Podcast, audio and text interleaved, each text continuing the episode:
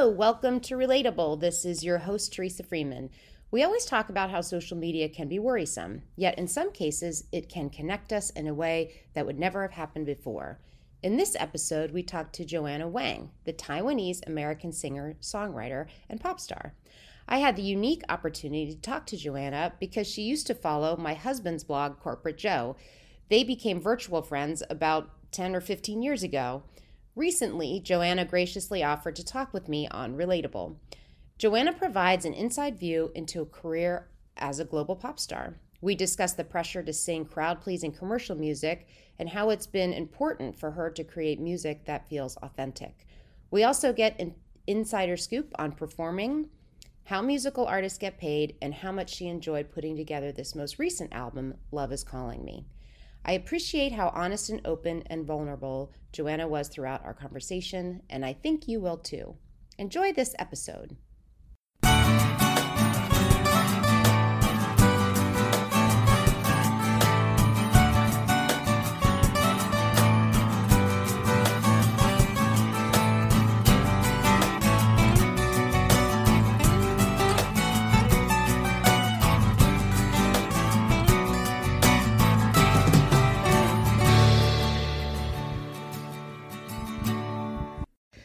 So you just finished an album. It's funny. I was looking at um, trying to get to know a little bit more about you, and we don't know if we've talked about this yet, but you're my first, I think, recording artist. Like I've had comedians on here, and I've had some actors on here, and I've had like definitely sort of an entertainment industry. Like we've got a good cross section of people, but I think you're my first, right, Missy? Our first celebrity vocalist. So maybe just tell me a little bit about just because I like to start more recently and then we kind of work our way back and then work our way forward again. Um, but tell me a little bit about your what you just finished recording because you just put you just finished a new album, right? In the May of 2019, I was in Portland, Oregon, recording this album that is a collection of hits of Asia from the 60s to the 80s and actually one of the singers that I I covered a lot in that album. Her name is Teresa also. oh, um, yeah, Teresa Teng, and she she was kind of like this Pan Asia legend. She had like a really beautiful, sweet, melodic, and very emotive voice, and her image was like very pristine, sweet, like female, you know, which was I think of of that era. Like a lot of idols, she was very popular in Japan. Okay. She was born in Taiwan, but she became immensely popular in Japan. Japanese pop culture at that time was kind of like leading everyone almost in, in Asia at that time. And so she had a lot of hits in Japan and and I, I yeah, I covered a lot of those, a lot of her big hits in like from Japan, but in both Japanese and Mandarin. Wow. Yeah. And how long does something like that take to pull together and to work on? And just even from concept like your your right? Is that is that a year long process? Two years? How long does it take? I guess because it was a cover project all the songs were pre-existing songs. So it's not like we had to write new ones. Mm-hmm. so it was more like my label had talked to me about making a cover record kind of like my process with them is they'll release an original record which they don't like as much because it makes less mm. it just like makes less of a splash in the market and it has less it gets me less gigs basically because oh. it's not as commercial and then so they'll ask me to make a cover record because it is a better chance of it being more marketable and there's just more listeners when i do kind of cover songs right so at that time i felt really inspired in making a record that sounded like a vinyl that you would find at a record store, like a weird 70s vinyl. Yeah. Like that was kind of inspiration. And I thought, why why not combine the two ideas, which is cover these hit songs into kind of it would sound like a 70s strange world music record. Yeah. that was kind of the approach. And then I got in touch with he's a really well respected how should I say this? I respect him a lot. Um, he's like this uh, keyboardist musician in uh, LA. Uh, his name is Roger Joseph Manning Jr. We've worked together on a lot. At, at, first, I asked him just if he rec- if he could recommend me a producer who had the sensibility of being able to take these kind of Asian ballad hits and then translate them into an old vinyl record type of vibe. So yeah, he introduced me to this this guitarist named Chris Funk, who hmm. is the guitarist of the the American band the Decemberists. I think some people will might know them. Yeah. And yeah, the Decemberists. And then I thought he was really amazing because as I was sending him kind of like the sonic references, I think he really understood very quickly and imagined what that soundscape would be like. So it was mm. really easy to work with him. And is this all like cross continental, like in terms of working together? This is just emailing. And oh no, but well, no, the the pre production part was just yeah. online. Okay. And then I went to Port. This was like 2019, so it was pre pandemic. Yeah. And you could still very freely travel. so I went to Portland once in April to do the pre production. Like we spent some time recording like the basic demos, getting the basic song structures down. And then he found a, a great, very fantastic arranger named Ryan Francesconi. And I, I know that he's worked with Joanna Newsom, which is also who's also an extraordinary artist. She's a like a harp playing singer songwriter. Mm. So he had Ryan do all the arrangements based on the demos that we did.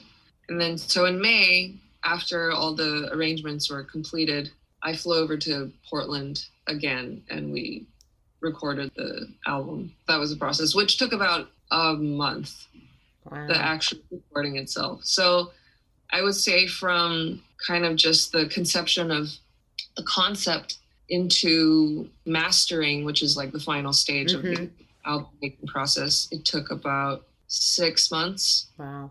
That's the, the actual pre-production, like the actual demo making, and then the re- and then the arranging and the recording took about two months. So it actually was it was okay. It wasn't like a very long birthing process. Yeah. Yeah. It's interesting you mentioned vinyl. Like vinyl, I don't know if I'm I feel like vinyl's making this comeback. Uh, you know, people I feel sure. like it's it's just sure it's coming up a lot in conversation and you're hearing about it more just in in talk shows. And you know you just hear poor people talking about their vinyl collection. I think back to like i'm a product of the 70s right? And uh, we had vinyl we were a big music family. And you know i think about all these albums that we had that i you know we gave it's like we all got rid of our albums and like went digital. And now i'm like oh i wish i had some of those back because it's it's making this comeback now. Yeah but I think, well, probably some of the rarer collectibles would be quite hard to get your hands on. Yeah. But I, I, feel like if you go to like a secondhand store, you could find them. Yeah. They're very plenty and plentiful and very, very cheap. okay, good. So, and you, uh, did you grow up in the US? Did I read that right? I did. You did? Yeah. So I, I was born in Taiwan. I was born in Taipei. And then I moved to the US when I was about eight years old. I think it was like my eighth birthday when I flew. Because I remember like I had a birthday in Taiwan. And when I arrived, I had another birthday. that's like, the way to do it. yeah, that's right. Yeah, so it was like uh, I had I think like my my whole family moved there. Yeah, they moved there like two years before me, and then I I stayed in Taiwan with my grandmother I think, I think the reason for that was my mom wanted me to study in Taiwan for two years more so I could get my basics of Chinese. Mm. Because she just felt like it would be easier to develop a foundation in Chinese younger rather than later. Mm-hmm. Yeah, because like you learn languages faster when you're younger. Right, right. So yeah, I think when I did get to the U.S., it was definitely like the first few years were pretty rough you know, just not speaking the language and trying to fit in. Like I went to ESL, but I think definitely you would still feel just the difference of how you can't play with all the other kids because mm. it's awkward. It's awkward not being able to speak the language. Yeah. Yeah, I, I, mean that's eight is young, but not so young you don't remember it. Like I, I remember being eight, so that's like pretty pivotal time. Do you have siblings or or? I have two younger sisters. Okay. And then so when you came here, did you um how long did it take not here here, but to the, mm-hmm. I'm on the East Coast, but on the what you were on the West Coast, right? So how long did it take for you to assimilate or for that to start to feel a little bit more normal? Luckily, I made some friends in the fifth grade, and I think that helped me. Like, I, I made some really close friends in the fifth grade, and I think that really helped me get a glimpse of, like, oh, what the kids are like here. Mm. What, what, do they, what do they joke about? What do they watch? Um, what do they listen to? I mean, we still have really different interests, but I think they really they, they were like a group of they were all related to each other like my two best friends were cousins and they just had like the most scathing humor for like 10 year olds and and i think i really um it, it was very formative uh. yeah. I think that that was like my first kind of like big exposure to this culture. But i would say they were kind of like outliers. They yeah. were not like the other kids. They were like way too mature for their age and way too cynical and like oh my gosh. but yeah. This is why you find my husband so humorous.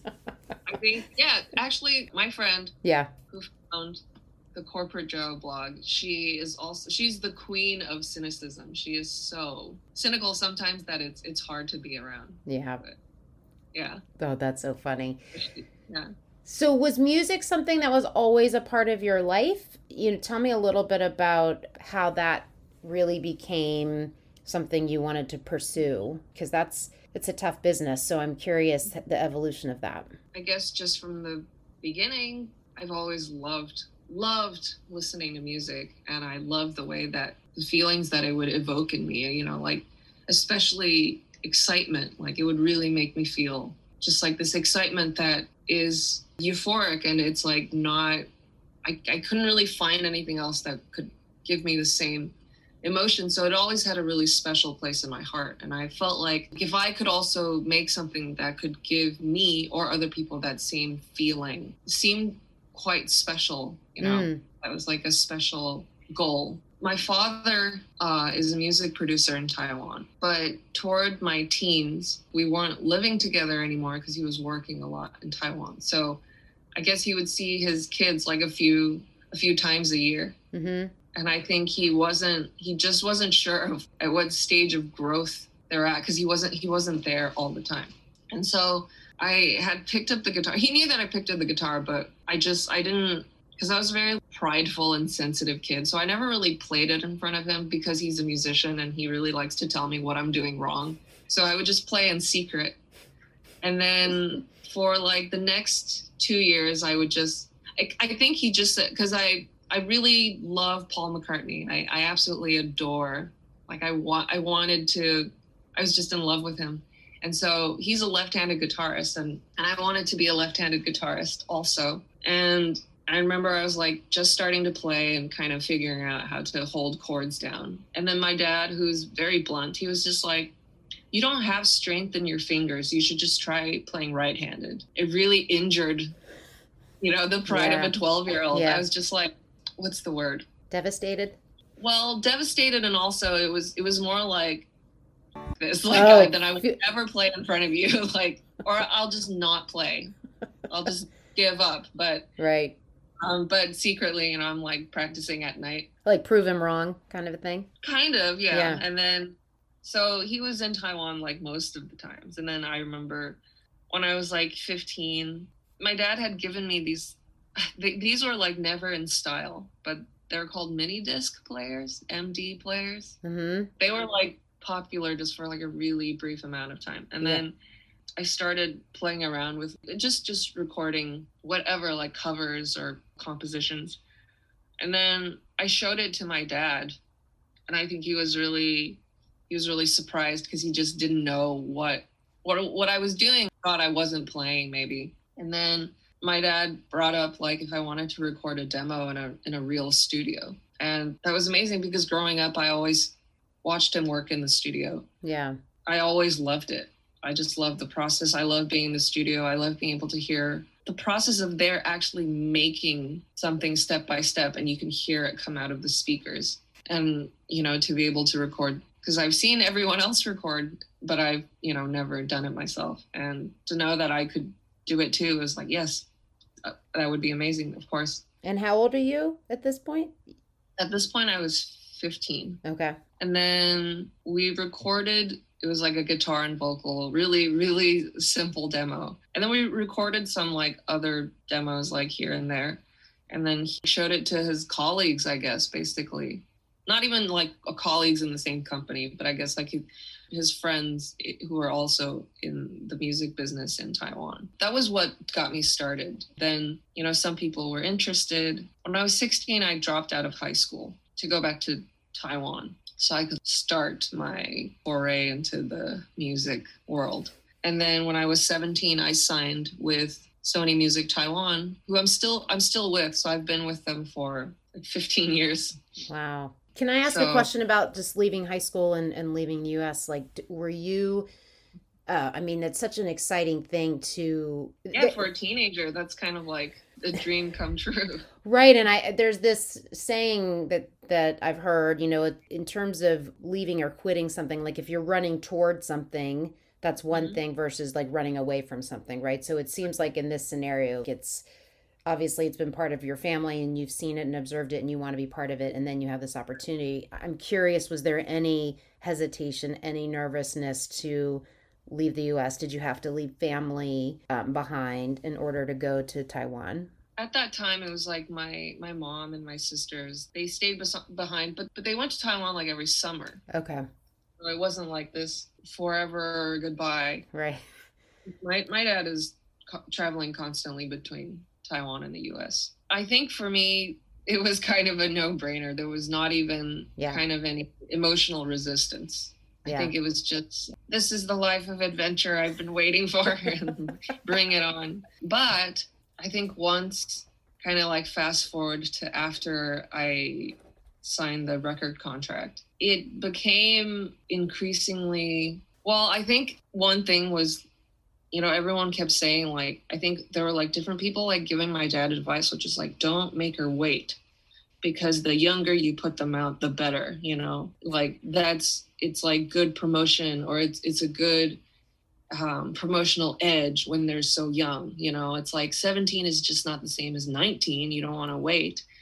And I think, you know, there was like definitely this pressure was, I think on my dad, I think he just wanted it to be maybe that's what he felt like would be the you know the best for my career path and the same thing with my company also they they wanted to put something out but i think actually i was hoping to kind of just explore my writing or just like just my sound like it was like I, I, felt like i kind of missed out on just like there's like this beginning growth that i felt like i missed out on because it was like i, I immediately had to start recording like I think I started to feel a lot of dread mm. because they wanted me to be a certain kind of singer with a certain kind of image, with a certain kind of backstory.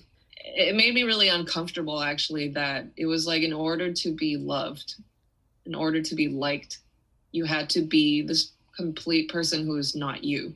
Right. It was like, you know, they have the A&R department. Uh-huh. And well there's like several departments but yeah. you know there's the, the music department and then they actually sometimes they start with the A&R department and so the A&R they would pick like mm, I think this artist could she needs to have like a metropolitan feel or she needs to appeal to the 30 to 35 demographic because of the tone of her voice so she'll be dressed up like this with her hair like this and her song selections will be like this mm-hmm. i think if you're okay with it if your heart is open to that, then I think it's something you can work with.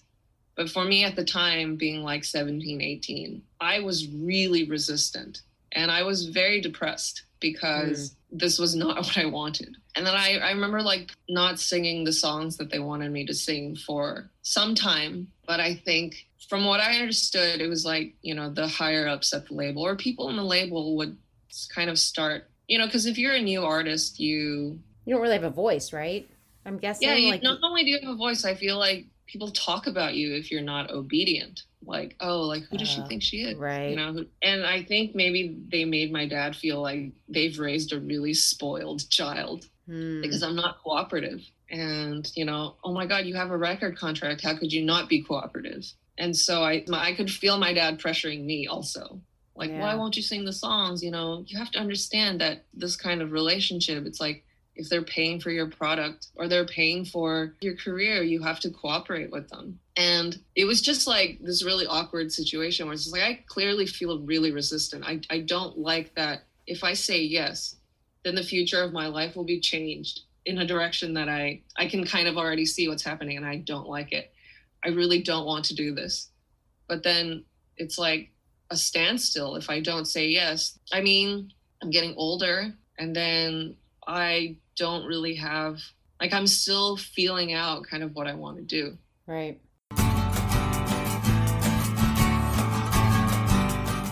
Relatable is sponsored by Teresa Freeman Associates, your one stop shop for soft skills development, speaking, coaching, and workshops.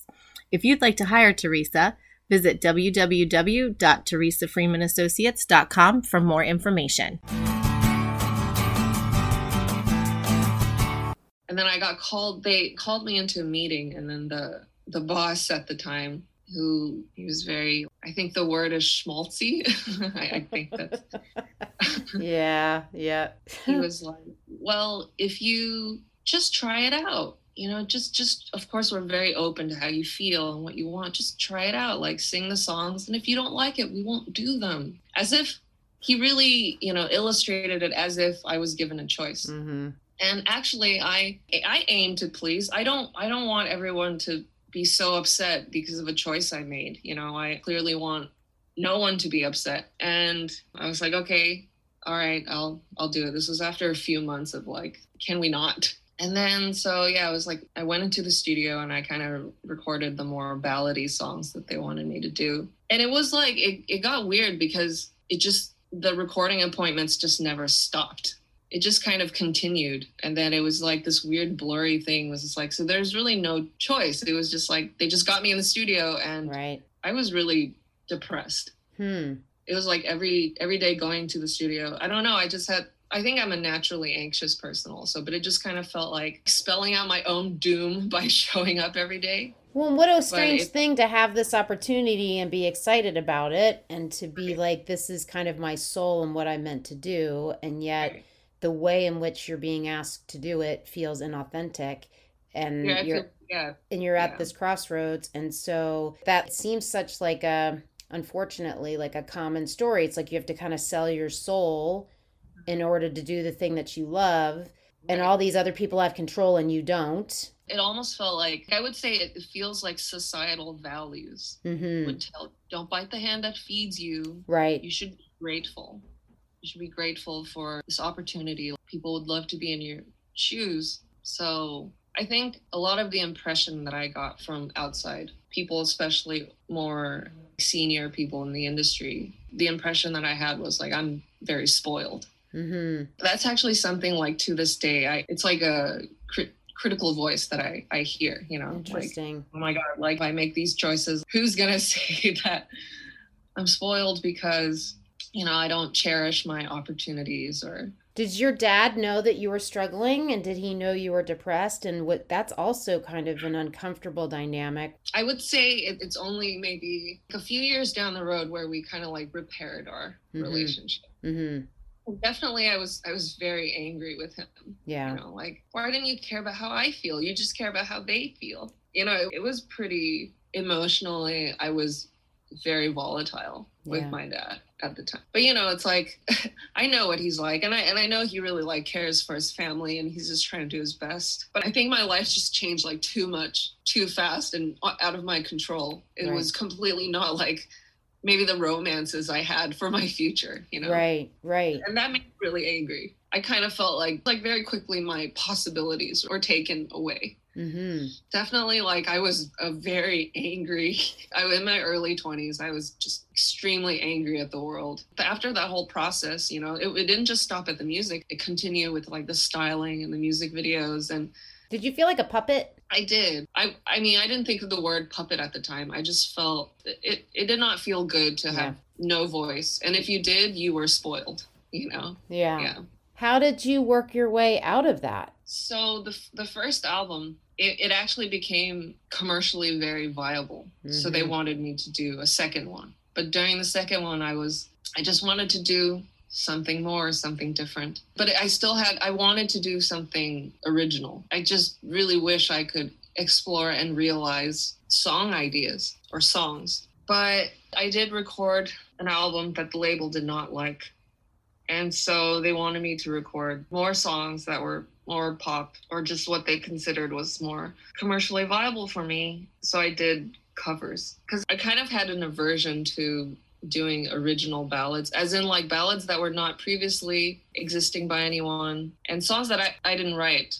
Because I think when you when you sing a new ballad, you become the spokesperson for that ballad. But if you sing a cover song, you don't have to be like the sole spokesperson for that. I don't know if that makes any sense. I think I was just trying to avoid going down the path where there are fans who'd be like, "Oh, you sing that song? This song means so much to me and I know you represent that song. You as a person, you represent the essence of the song." And I think I couldn't take that anymore. It was like people saying, "I love you because you're this." And then I know that I'm not this. And right. I know there's probably like maybe like a more mature way to frame this that the way it works for some people. Right. But the way I think just how I frame it. I was like, this is not the relationship I want with people who listen. This is not how I want to connect. And I felt that on a very strong level. Yeah. I was just trying to avoid seeing like new new ballads. So it ended up actually I felt like looking back it was kind of a hodgepodge of stuff because we just recorded a bunch of different things. And then like the original album that was recorded, it kind of ended up being like a bonus disc. Mm. And I just I kind of felt like I was being pushed kind mm-hmm. of to a to a corner. A question about when they sign you, just because, you know, in case someone's listening and they're interested in pursuing this as a profession mm-hmm. and don't know as much about the industry. If they sign you and there's some contractual period to that, I'm guessing, like there's some time period in which they're saying, hey, you're going to work with us primarily for this period of time. Like those of us in, in sort of professional, regular world jobs, there's like a salary that someone gets for a year, right? And that's kind of how they operate. So I'm curious with this kind of situation, how much of it is variable in that it's how the music does and how the music performs, and how much of it is we're going to kind of give you this lump sum to start with, or is it signing you is just signing you and then you're creating the music. Is there some equation? I think it can go in many different types of ways but okay. from my experiences what i understand is there is no base salary. My process is that i have just like a record contract and a management contract. Mm-hmm and a management contract is kind of like the gigs that you get outside of making an album and then the kind of like income you get from that you split with your company. Mm-hmm. and then you know that depends on how it's negotiated. If you have if you have leverage if you have leverage then you can get better numbers. Mm-hmm. as in you know when you're splitting you you don't maybe you don't have to give so much to them. Right. But leverage comes with unfortunately it you don't you don't have leverage right off the bat if you're a new artist. Right. so I think it, it takes a long time.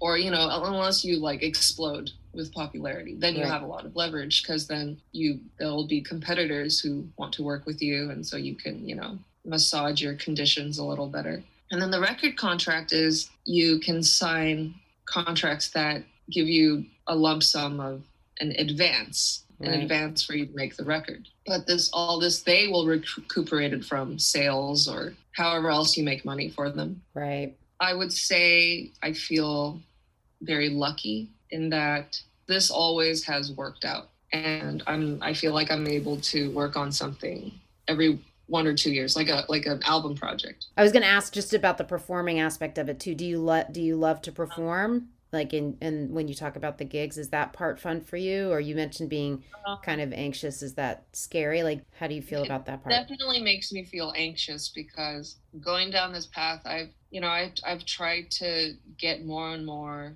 space or freedom to do something that i feel is just something i enjoy more like music i right. maybe just feel more you know excited to work on or that brings me more joy. And the audience has a very mixed reception when it comes to that. But I don't think this is unique to my situation. I think a lot of artists, you know, maybe they release their first album or second album that people really love, and then they do their third and their fourth that people really hate.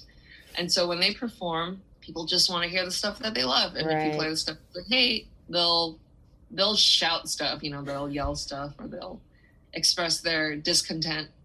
Um, so that makes me anxious when I play. Like the process of like so after I did my second album, I was just like I told my company that I'm gonna go back to school. I'm gonna go back to the US for school because you can't stop me if I'm if I need to continue my studies, like just for a year. I think at the time that was when the albums were or, or the first album was still doing well. So I don't think they wanted me to leave or stop.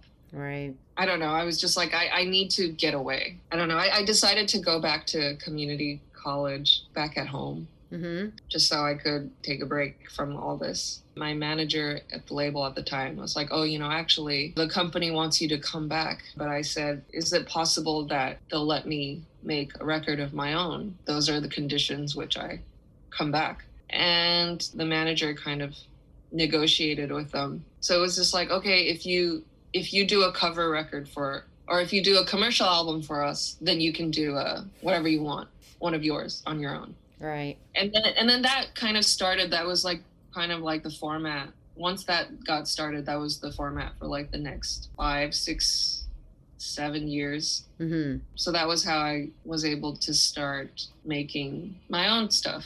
And i feel like i have more and more a lot more freedom. So yeah like i feel like i'm, I'm able to kind of realize a lot of things that i wanted to do. It's been a journey. And what, yeah, I was going to say, once you were in that spot where you were actually connecting in the way that you wanted and you were creating the way that you wanted to, did that feel very different and much more fulfilling and connected to this idea when you first thought you that's what you were running toward, right? Is it like that's like, right oh, exactly. I really felt like it was miraculous. I felt so grateful that this part that i thought i could i thought this time like passed me by or these Uh-huh. opportunities passed me by like permanently i don't know maybe when you're younger you just don't see that the world could be so big and Right. actually so many things are possible and you're not as alone as you may think mm-hmm, mm-hmm. Yeah. you know there will be people who support you also there will be people who are against you but there will be people who support you right. and I really feel truly like blessed that on this path I met so many friends who are like-minded who maybe felt that passion on like a similar degree and I, I felt like I made a lot of music that I really I, felt like it reflected that whatever that initial you know that goal Drop that. I yeah that I hoped for Can you talk just a little bit about how your music, or if your music translates globally? Like when you put out a record or an album, you you live in Taiwan now, right? Mostly, or do you do you still have any time that you spend in the U.S. or are you mostly there? And I go to the US when I'm recording stuff mm-hmm, not everything, but there, you know, there's some musicians I really love working with in LA. And well, I guess it's because of the pandemic right now that I've been in Taiwan for right, like right. year straight. You know, I, I haven't been able to go anywhere. But yeah, does that answer your question? I, I'm not. I go to the U.S. sometimes. Yeah. not recently. And then I guess when you're creating music, like, do you sing? uh, You had mentioned different languages before, so do you sing some in English? Do you sing some? I sing uh, half and half, but my original stuff is in English. Is in English? But the cover songs, there's like a split between Mandarin and English. And then on the last record, there was some Japanese as well, but I have not done a lot of Japanese. Yeah.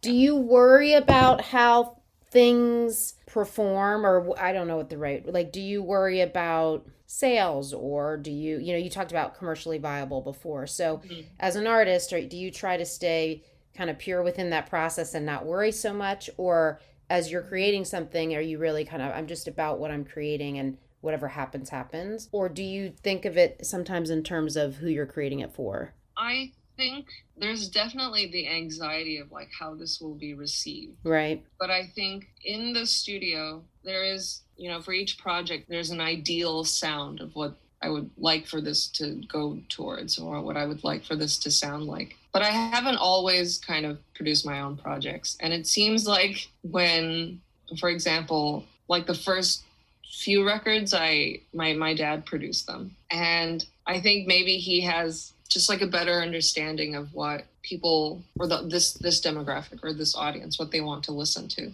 So i feel like he always kind i feel like he for him it seems like he more easily hits the nail on the head as mm. in he gets it. And i think for me the process is more like what i would like to listen to but this doesn't always necessarily but, register with people right away. Yeah. But I think for me, it, it's much easier to work with when you have an ideal sound and you try to realize that without thinking about any kind of consequences or yeah. In that yeah. lane of being liked or having a positive response i'm curious from your perspective just and especially having been now in this for at least 15 years like you said like you've been mm-hmm. doing this for a long time now this evolution of like social media right? And i think the just the whole exposure of that and that immediate feedback or immediate response that people have that maybe in the beginning there's some space between you creating something and it going out in the world and then getting that. How has that impacted you? Is that hard? Like it you know i just think about the entertainment industry generally and then music it's just harsh right? It's a harsh and, and then and you are the product right? It's like your soul really in terms of you what you're creating. And so how has that been for you? Do you have any counsel? If you'd like to advertise with Relatable, please email us at info at tfreemanassociates.com. Complicated feelings. Yeah. I could have, have see, this is a pretty wide scope that I can talk about. I mean, for one, like social media definitely makes me feel anxious. Mm-hmm. Um, definitely, I will start ruminating about a lot of things. And I think this is, you know, from what I've seen, probably happens to a lot of people. I think it just kind of naturally affects human nature that way, where you're just you know you start comparing and you just your your mind goes down this very like critical I'm trying to frame it in a more healthy way, but I'm working on it. Yeah, yeah. And then, I mean, social media aside, I, I, I feel like, you know, being a musician, one thing you really have to, or being a, an artist or a celebrity, someone in public, you have to be prepared for hate. You have to be prepared for online hate. Um, mm. Online hate, media hate, people hate. Uh, I, I feel like that was you have to be pre- pre- prepared for love, but yeah, I forget I forgot to say that. You have to be prepared for love, but you yeah. also have to be prepared for hate. Definitely I I would feel pretty angry at times that it's kind of like what did I do? What did I do to you that you have to talk about me or or look at me in such a scathing way. Right. So, I mean, I I don't know how true this is for artists or for people, but I think generally, I don't think people want to be hated. Generally, you would hope to make people happy, right? Or at least, you know, not create something negative. But there's a part of me that feels in my journey, I feel like I've upset some people, or I've I've disappointed my fans. You know, in doing the things that I wanted to do, I, I feel like I've disappointed some fans who you know, to this day, I still see comments that are like, her dad knew what was best for her. Mm. I see that a lot. Mm-hmm. So, you know, it's like, like a complicated thing. It, things might not always turn out in an, there's no perfect way to do it, I think.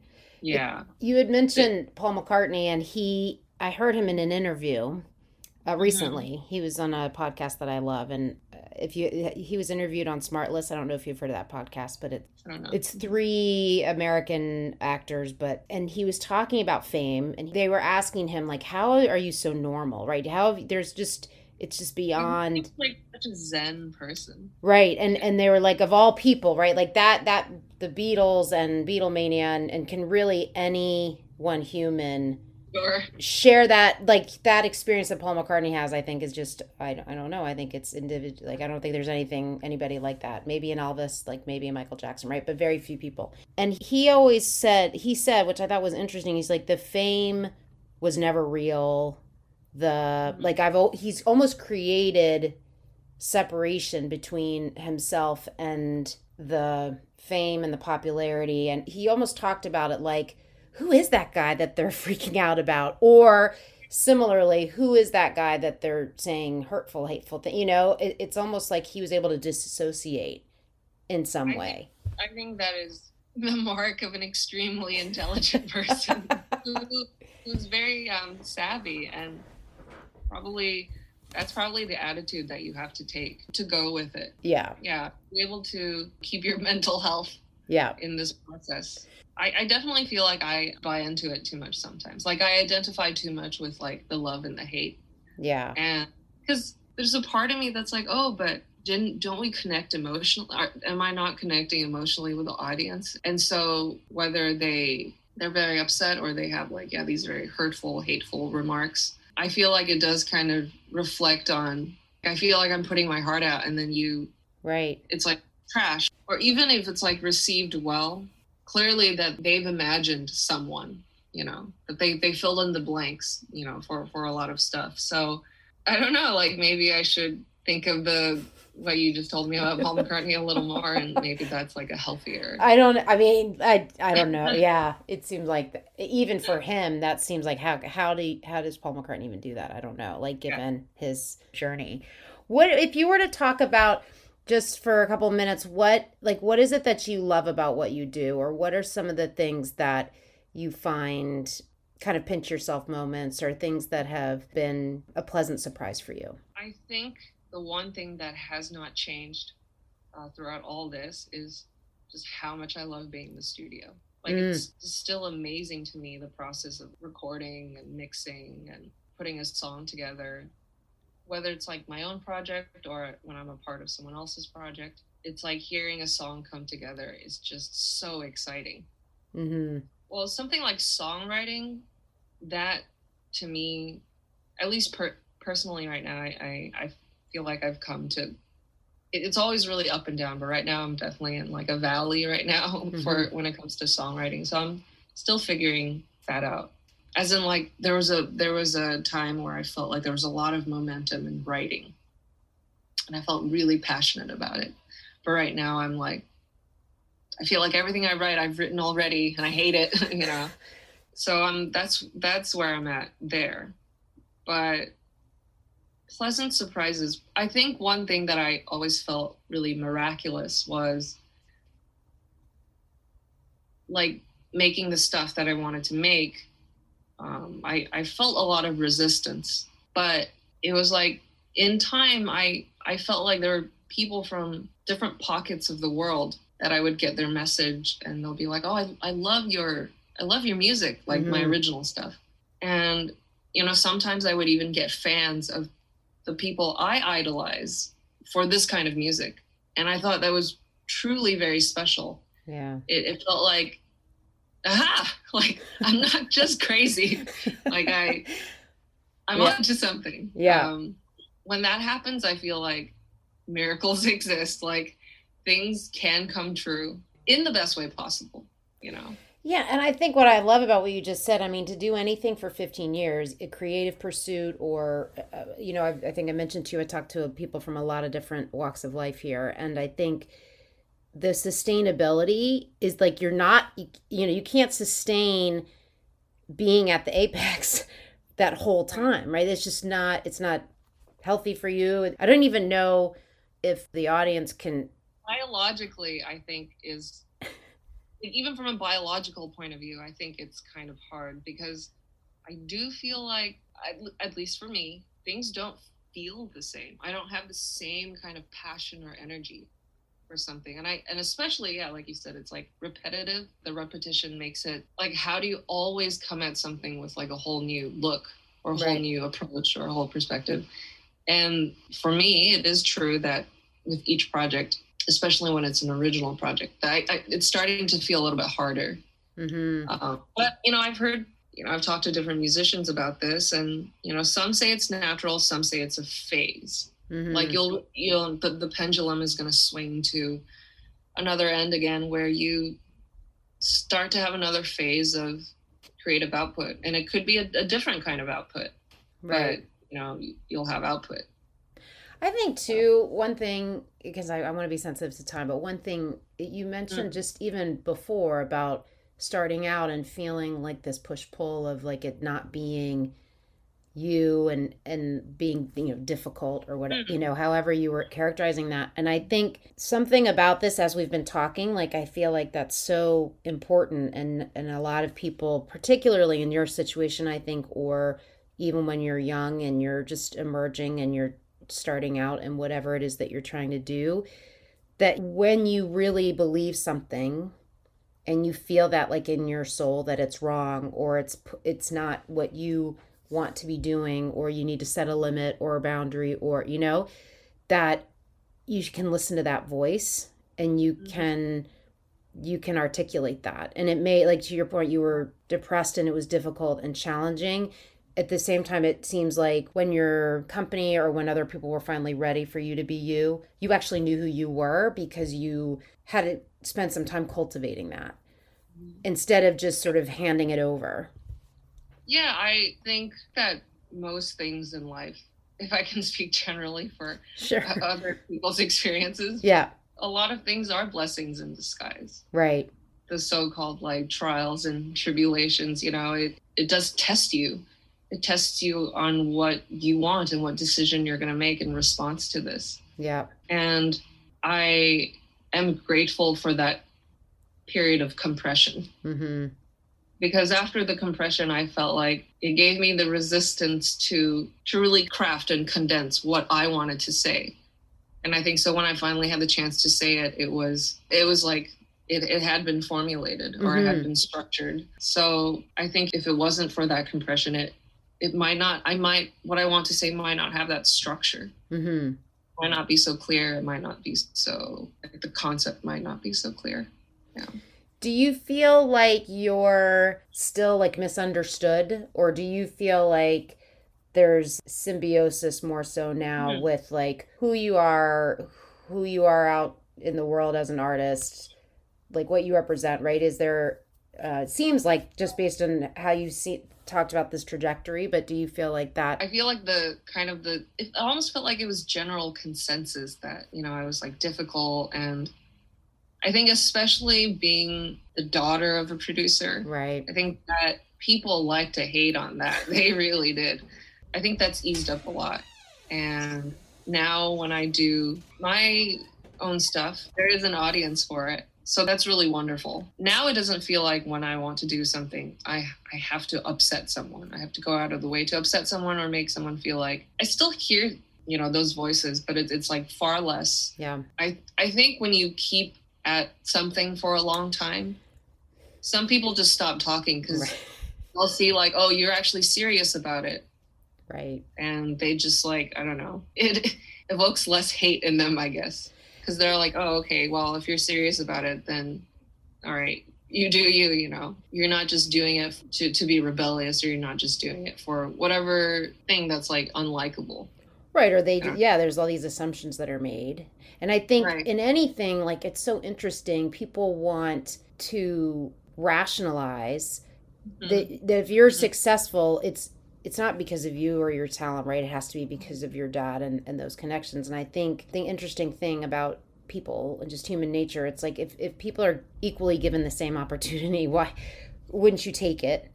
And then it's mm-hmm. what you do with that opportunity right to your point around sustainability and like you, you wouldn't be still pr- producing music and being viable you know if you weren't talented in your own right and had something to offer so to your point i think i love that like just by doing you can kind of shut out the haters and people that are kind of full of mm. crap you know um so as as we as i'm know you have probably a million other things to do today.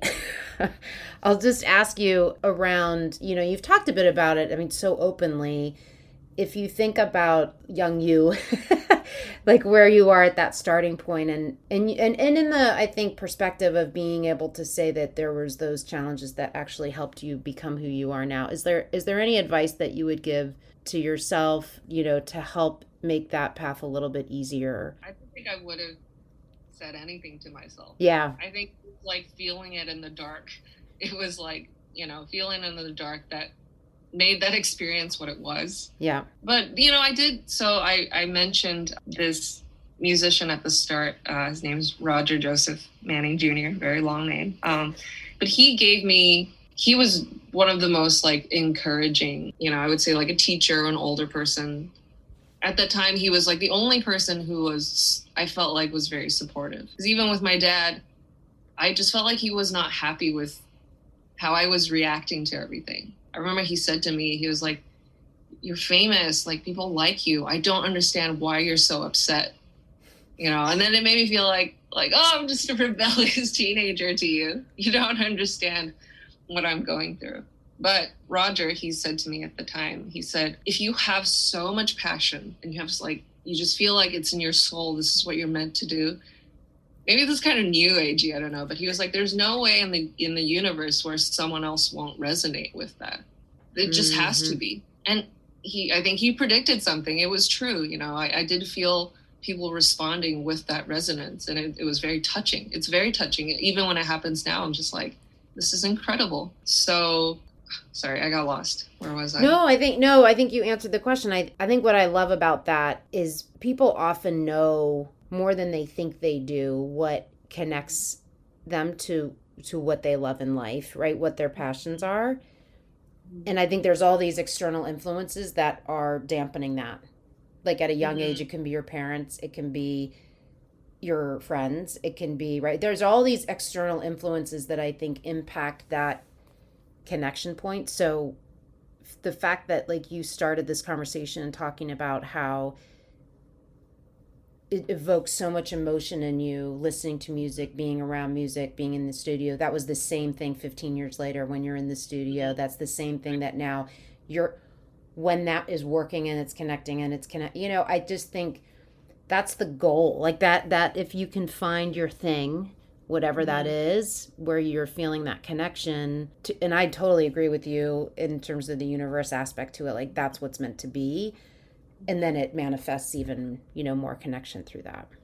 Mm-hmm. for sure. I suddenly remembered i forget whose quote this is but it was just like you know the hardest thing is to be yourself in a in a world that everyone where everyone's trying to change you. Yeah, yeah absolutely um, yeah.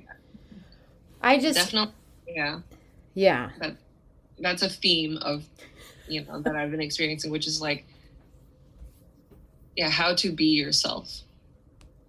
Yeah. And I think it's really helpful for people to know that we're all still working at that, no matter mm-hmm. our age. Yeah. it's like it's not just at 15 or 20 or 25 or 30 you know you you can if you're open to it to that growth i think we're mm-hmm. always trying to learn and get closer to that.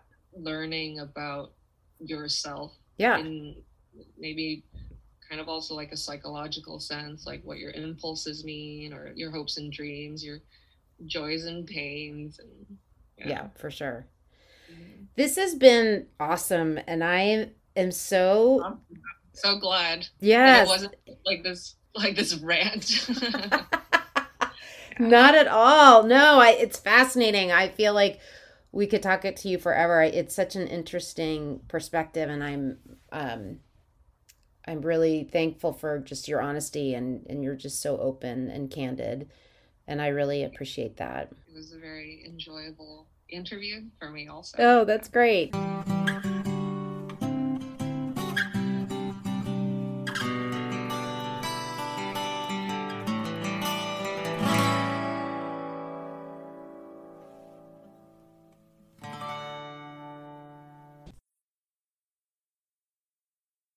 Thank you, Joanna. I'm grateful for the opportunity to connect with you and hear your story. From growing up in the US to becoming a global pop star, your advice, honesty, and detailed experience is so helpful to others that have an interest in pursuing this kind of career. Thank you to Missy for producing this episode, and thank you to our relatable community and listeners. We are so thankful for your support and listenership. If you get a moment, please subscribe to the Relatable podcast, rate us, and leave comments. We can be found on your favorite listening platform.